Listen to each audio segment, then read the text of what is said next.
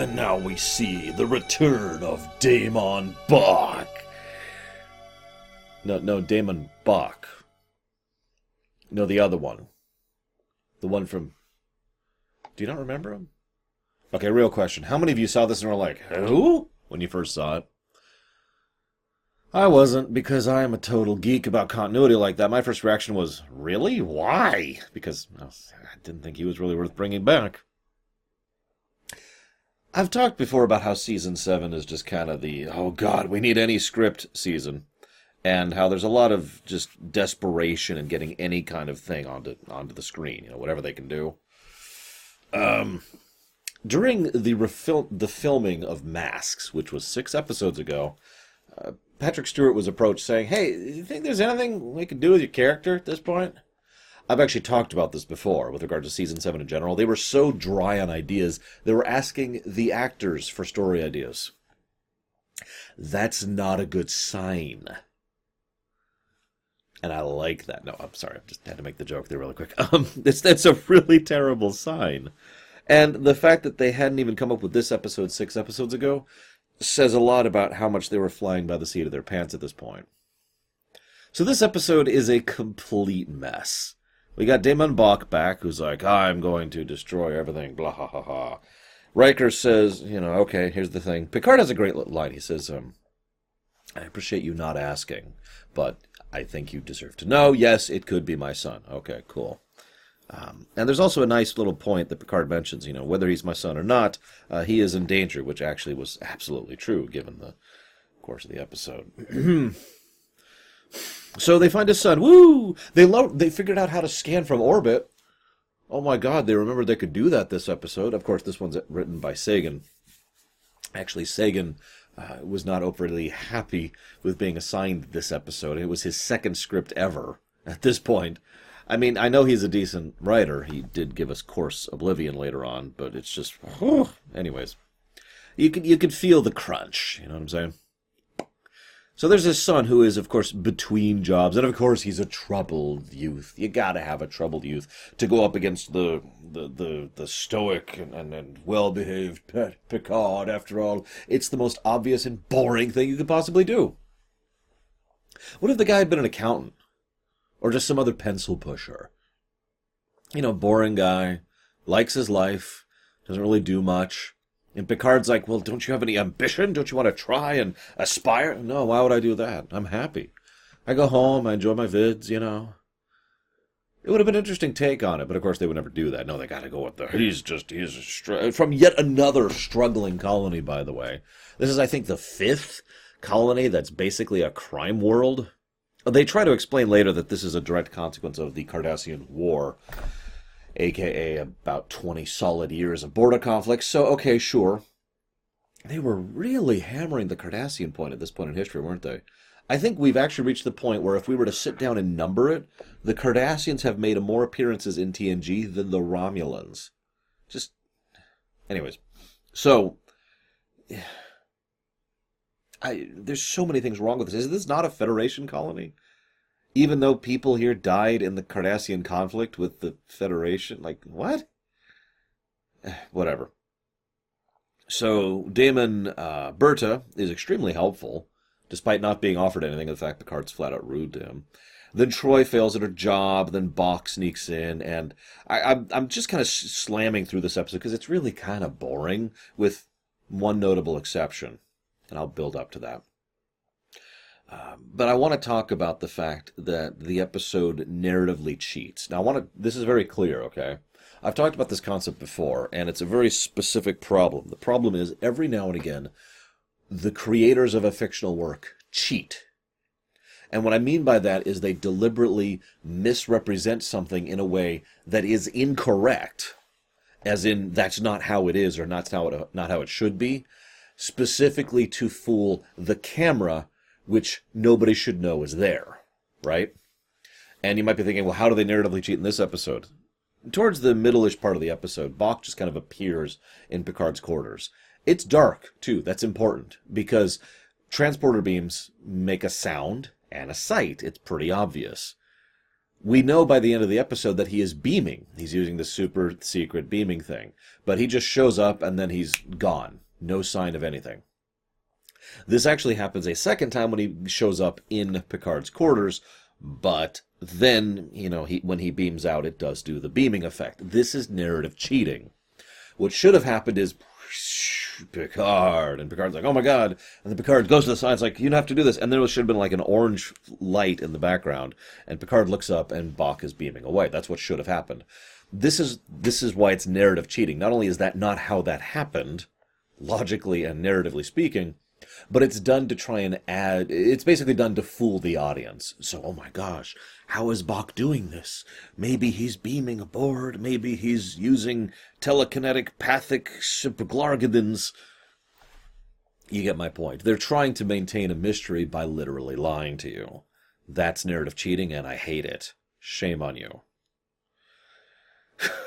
I shouldn't be so mean. I understand what it's like. Sorry, I take that back, Mr. Sagan, even though you'll never watch my video on this. But for real, that's narrative cheating and screw it.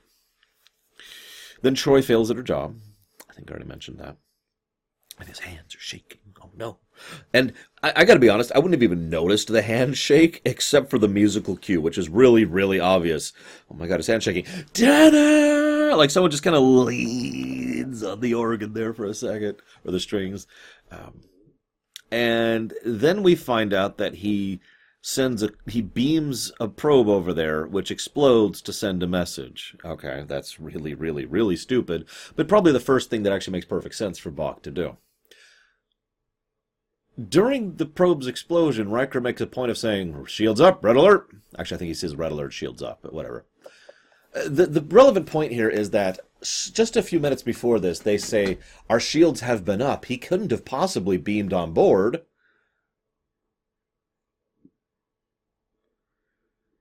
so then Bok beams out more obviously, and they have the super transporter, which has light years of range. In this case, 300 billion kilometers. Boy, that's a it's a long distance. That's super long. It's 0.032 light years. Now, I'm bringing that up because, uh, according to Riker, it'll take them roughly uh, 20 minutes to, to travel that distance, okay? Now, that would put that at roughly 834 times the speed of light. I've already done all the math in advance, but uh, I also have a couple of other people here. So, if we were to go by the the technical manual, that would actually be 660 seconds, aka about 11 minutes at warp 9. Also, the ship can go warp 9.6, which would be closer to 8 minutes travel time. Now, I'm bringing this up for two reasons. The first and most obvious reason is he insists that they can't just go there. They have to, you know, they have to use the super scary beaming tech to go back. Why? They're not in that much of a hurry, are they? I mean, I know minutes count, but how long did it take them to set up this subspace beaming thing? Because if it takes them like five minutes, then I, I, mean, sure, they could make a line. Okay, it's nine minutes, but okay, how long can you get the beaming thing together? Four minutes. All right, do it. I'll get there ahead of time. You know, because every second counts. But instead, they just kind of. Also, I hate to point this out, but one of these days, Star Trek's actually going to codify the speeds of the warp, because uh, I was looking up warp travel speed, and obviously technical manual, but um, in the episode Dreadnought, uh, they go at warp nine to cross 10 light years in about 51 hours, which is 1,718 times the speed of light, roughly double the speed of Warp 9. And you could tell why Warp 9 would be twice as fast as Warp 9. I mean, that's just logic. Also, if we were to use that particular metric, uh, it would take closer to 10 minutes, which is still not quite accurate to the 11 minutes we already discussed. Moving on. I bring all this up, though. I'm not just trying to nitpick. I bring all this up because you could tell that Mr. Sagan was just really struggling to try and make this thing work to maintain the mystery and failing at it. This then leads me to. Uh, let's talk about the bad first, shall we? Let's talk about DaiMon Bok's plan.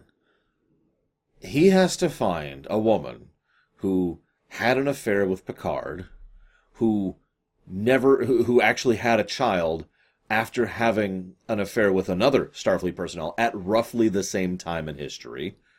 I suppose that's not that uncommon. And then she had to have never told the son who the son's father was. She has to be dead or otherwise incommunica- in, in, in, out of communication, incommunicado, so that Picard can't just check up on her.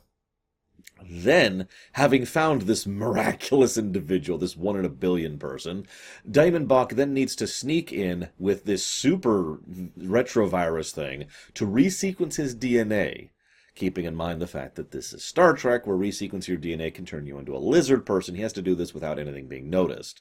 So it looks like he's actually the son of Picard and what's her face. Then he has to sneak away, never being seen, get a hold of a ship and people willing to work with him, and multiple probes, and a super ridiculous phased multi-spectric Kelvinverse t- transporter in order to get across this plan. How likely do you think this whole thing is? I'm just wondering because this is stupid. This is so stupid that I, I can't even begin to, to process how stupid it is. I feel like I actually missed several points there. What's actually funny is originally Sagan had another idea. I'm going to share it with you here. I've, I've got the, the interview open. Um, because as I mentioned, he had to do this episode and it had to be a bottle show, which means existing sets pretty much universally in order to save money. So, um, blah blah blah blah blah blah. So, uh, I uh, I figured Bok would try to revenge. Hang on, hang on.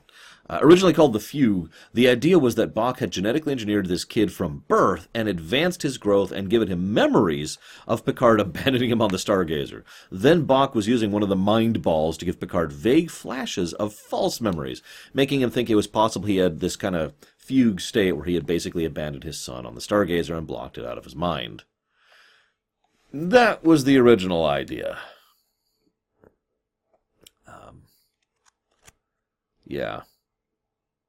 Now, this is actually funny, but the specific reason the producers rejected that story concept was that Braga and Moore had already written Generations by this point in time, and had specifically used the theme of Picard as the last of his family line for that, and they wished to avoid treading on the same ground.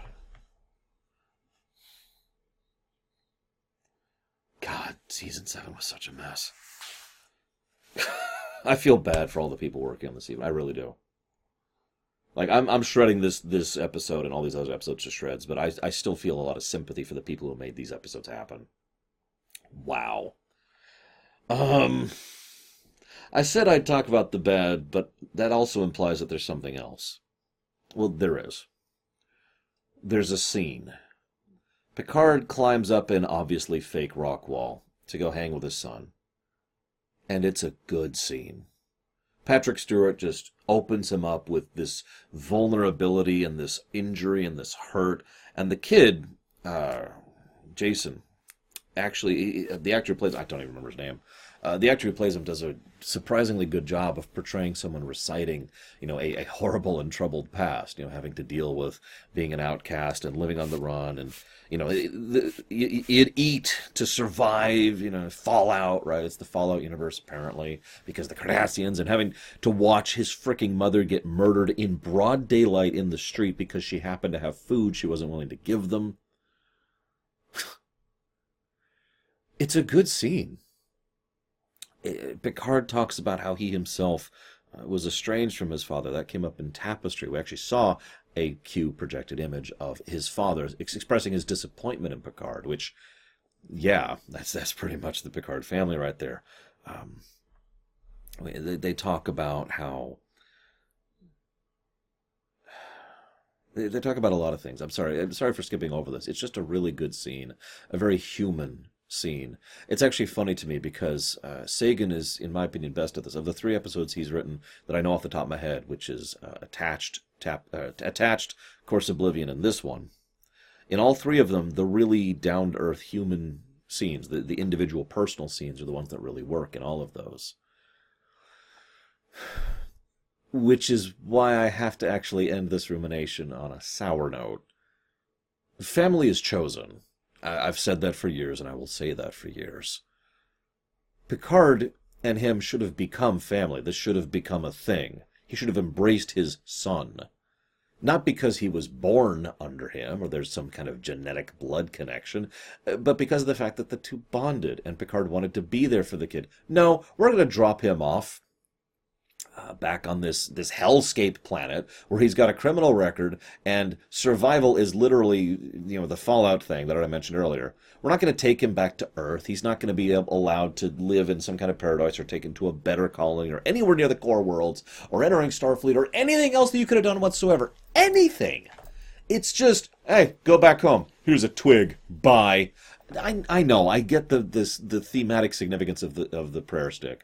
I get why Picard gave it to him. Follow through on that crap. Make something of it. Do something. I, I, wanted to smack Picard. I, I I very rarely say that. I don't think I've said that since season one. I wanted to smack him. Bam, dude. Do something about this poor kid. You don't have the power to help everyone, so be grateful when someone who needs help drops into your lap.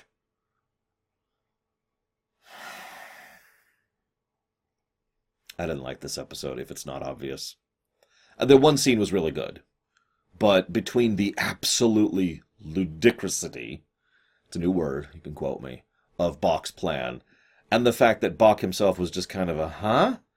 And the fact that this episode I, I, mentioned last episode you know the difference between a tale and a story. Yeah there's a lot of logical just flaws in this entire story.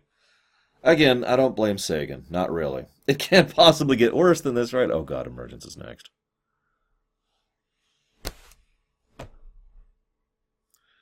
We're almost there guys. All good things is on the horizon. You can see it. You can see it. I'll see you next time guys it's crazy.